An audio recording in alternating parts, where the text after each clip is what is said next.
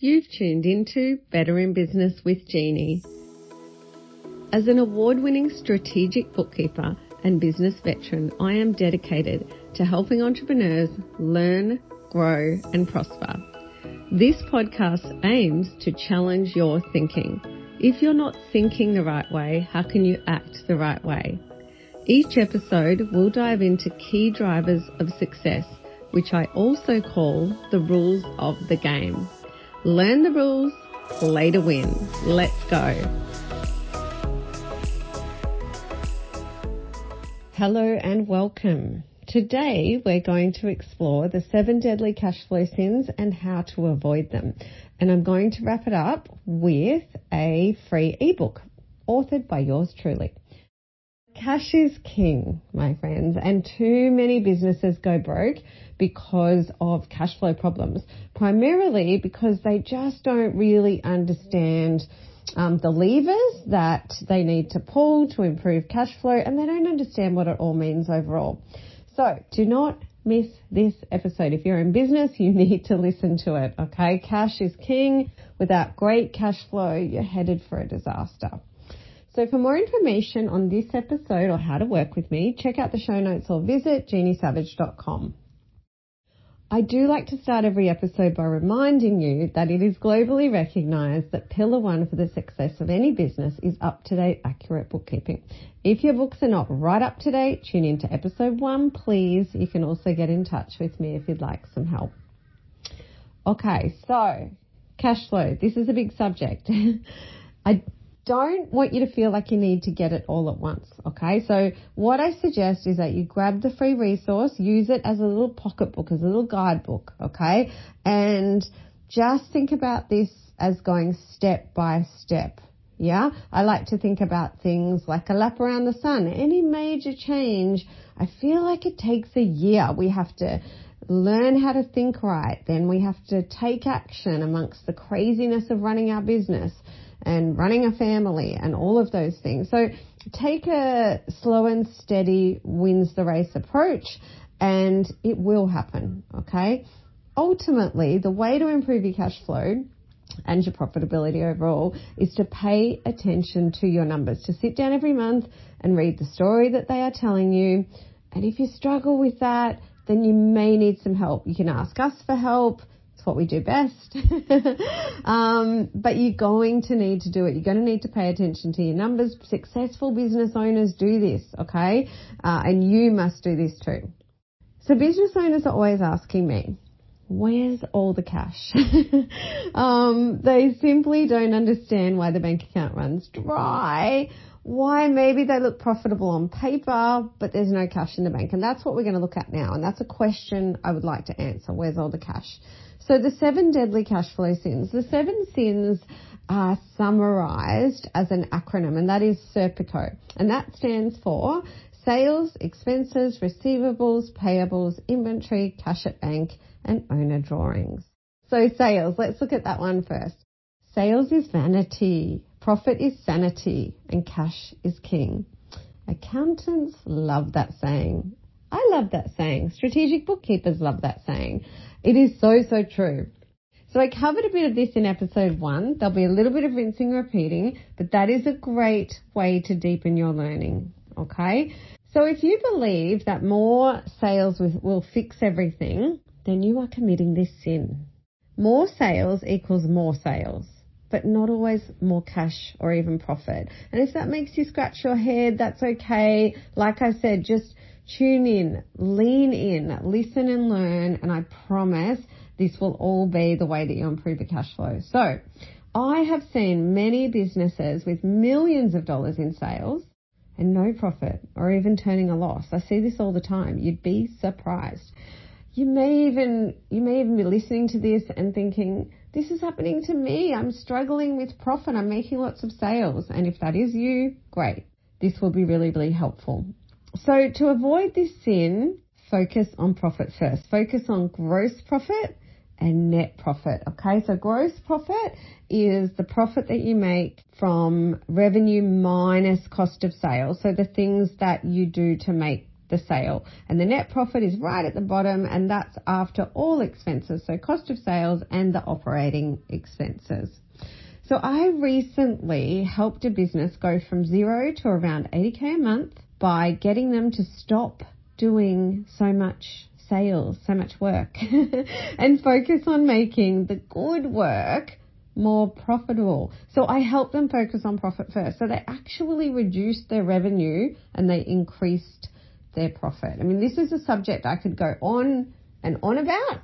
Uh, but believe me now, trust me later. Implement, look at your profit and loss, there will be a magic that happens. So if you want a result like that, that was a big business with about four million in revenue. But as I said, zero to eighty thousand dollars a month. Yeah, it took about six months, but we did the profit first approach. Okay, we reduced sales and made more profit. Sales is vanity, profit is sanity, cash is king. On to expenses. So you're committing this sin around expenses if you're not reviewing your profit and loss monthly and taking measures to reduce expenses. Sounds pretty boring, but it is the pathway to great cash flow and more profit. So reducing expenses like cost of sales and also operating expenses. We get massive wins for clients when we start this process with them. So rather than slogging it out and hustling and singing for your supper, generating more revenue, you can generate more cash and profit by reducing your expenses. Yeah, month on month. Big wins always happen at the beginning and then win after win when you keep paying attention month on month. So a big tip here is to look for subscriptions that you didn't even know existed. Okay, I could rant on about this one forever. In fact, someone I know was ranting on about this one recently, and I get it. I have been caught out by this as well. And in fact, in my bookkeeping practice, we have this big cybercrime policy and, and policy around subscriptions. And sometimes my clients get, oh, really? Why do I have to follow this? And it's like, because I want to save you money, right? Um, I know how much money that consumers and business owners are losing when they make a purchase and don't realize that they have subscribed. Often bookkeepers are cash coding those expenses and uh, it just leads to profit bleeding and cash bleeding out of the business. So the key takeaway here is sit down every month, look at your profit and loss, pay attention to your expenses and strategically reduce them.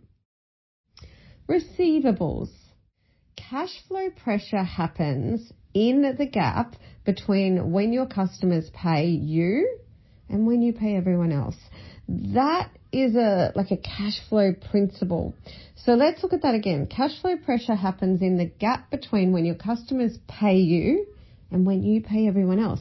So if you're paying people before your customers pay you, you're going to have to find the money to fund that. Yeah, and therein lies the cash flow pressure. So, receivables. Are your customers paying you on time? Do you have the best possible trading terms that you could have with your customers? Could you pivot to getting your customers to pay in advance or on completion of job? Could you take bigger deposits? Could you take credit card or set up direct debit systems to make paying easier for your customers and faster? Do you have limiting beliefs? And are you self assessing the terms your customers are willing to accept? Because I see this all the time. I end up in a few arguments with my clients because they say, no, no, no, my customers won't accept that. But when I ask them to ask their customers, to pay up front or for bigger deposits or whatever's relevant to them in their industry, whatever we can juice we can squeeze out of that orange, they are always pleasantly surprised. Okay, so work on your trading terms uh, with your customers and preferably get them to pay in advance because they can use a credit card and then they're leveraging the bank and not you for a loan. Okay, so on to payables. So following on from the cash flow principle that I just introduced you to, how can you pay out later to improve your cash flow? So how can you pay out money to the people that you have to pay it out to and the um, departments and the organizations later than you currently do, okay? To make any cash flow gap smaller. So can you negotiate better terms with suppliers? That's like an easy, obvious one. Can you pay subcontractors and staff later? You may be saying, say what? Back to limiting beliefs. If you employ staff, you must consider implementing this cash flow friendly payroll system. And that is, so you might be paying your staff weekly at the moment. A lot of business owners I meet pay, like they might have, you know, clock your time Monday to Friday and I'll pay you Friday afternoon. Uh, which is a cash flow disaster, or they might be like clock your time Monday to Sunday and I'll pay you on a Monday morning, not much better. And I can understand how that happens. You go into business, it seems logical. Your focus isn't on cash flow, you're excited about starting a new business. But the payroll process or system that you need to adopt to have the best cash flow that you can is this. You want to have a payroll calendar which is Monday to Sunday over a fortnight, so a two week period. So your staff should be clocking their hours from Monday to Sunday over a fortnight. And the payday should be on the Thursday after the close of the calendar. So you go Monday to Sunday over a fortnight, pay on the following Thursday. So this will add up to 10 days of cash flow to your business. It's massive. I do recommend that you give your staff three months notice and do a countdown reminder every week when you pay them. So just tell them this is going to be a change to the payroll. You'll get some grizzling. 80% of them will be fine. 20% will need a bit of help. Remind them every week when you pay them. And that change alone will transform your cash flow if you employ staff. And remember, this is about closing the gap between when your customers pay you and when you pay everyone else. The smaller the gap, the less money you will have to fund personally to fill that gap. On to inventory. So do you buy and sell any kind of thing like inventory. So this then relates to paying your suppliers before your customers pay you for the things, for the stock, for the inventory, which relates to stock turns and supplier trading terms. So with regard to stock turns, uh, if you've never heard that phrase before, um, really it's about is stock sitting on the shelf too long? too long being after you pay the supplier. So it's about how fast you turn that stock over. You need to turn your stock over quickly or you are going to need to face the fact that you're going to need to fund the cash flow gap personally. So that's how you run out of money. That's this. Where's all the cash? The answer is in all of these sins that I'm telling you. You end up having to fund the gap that has been created by committing these sins. If you buy and sell inventory, it's in your supplier's best interest to help you trade. In fact, they're your partners. So talk to them about better terms because your success is actually their success. The next sin is cash at bank, maybe my favorite sin, only because when I can get business owners to really understand this sin and stop committing it, it's really, I feel like it's step one to just everything changing. So this sin is committed when you're running your business on the bank account which is a funny phrase, uh, but what it means is that you're using, you're looking at your bank balance to assess how your business is performing. And if you're doing that, I'm not going to sugarcoat it, it's the fast track to failure. And I do see the the result of this sin being committed quite a bit. Breaks my heart. Uh, so businesses with cash reserves that are actually broke and they don't even know it. Okay, so you can find out more about this one by listening to episode one. What I want to say right now is to avoid this sin, you're going to need to judge your business's performance by looking at your financials, so your profit and loss, your balance sheet, and every other part okay, which actually leads me onto the next sin, which is owner drawings, because you're also going to need to make sure that you're not over drawing. We see this one all the time as well, because just remember, statistics around business are that 80% of businesses will just shut up shop within their first five years. And what I'm telling you in this podcast is the why. So if you are not on your own payroll. And sometimes there's a really good reason for that. Um, it can be the structure that you're trading out of, right?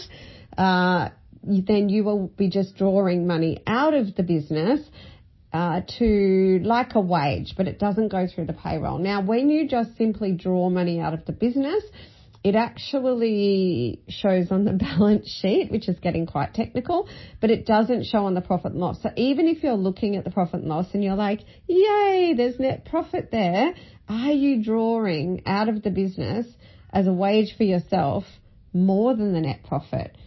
If you are drawing out around about the net profit, just remember you're going to have to reserve some money for any assets you need to purchase and repairs and maintenance as well. But overdrawing is uh, a deadly sin for sure. When working with a client investigating their numbers month on month, they told us that finding out that they were overdrawing was one of the most impactful things. So they had no idea they were overdrawing. And finding out that they were overdrawing meant that they could take action, which we then held them accountable to. And that is it. That is your seven deadly sins. There is one key thing that can make or break your ability to improve your cash flow with these strategies that I have shared with you today, and that is your mindset. You need to think like a successful entrepreneur and act like a successful entrepreneur to be a successful entrepreneur. So, what I hope you will think is, you know what? I can do this. If I play the long game and implement step by step, I know I can do this. And then, like Nike says, just do it. Be prolific, not perfect. Okay? Imperfect action that moves the needle is better than no action at all due to being a perfectionist. A big thanks for tuning in. Please grab the free ebook from the link in the show notes.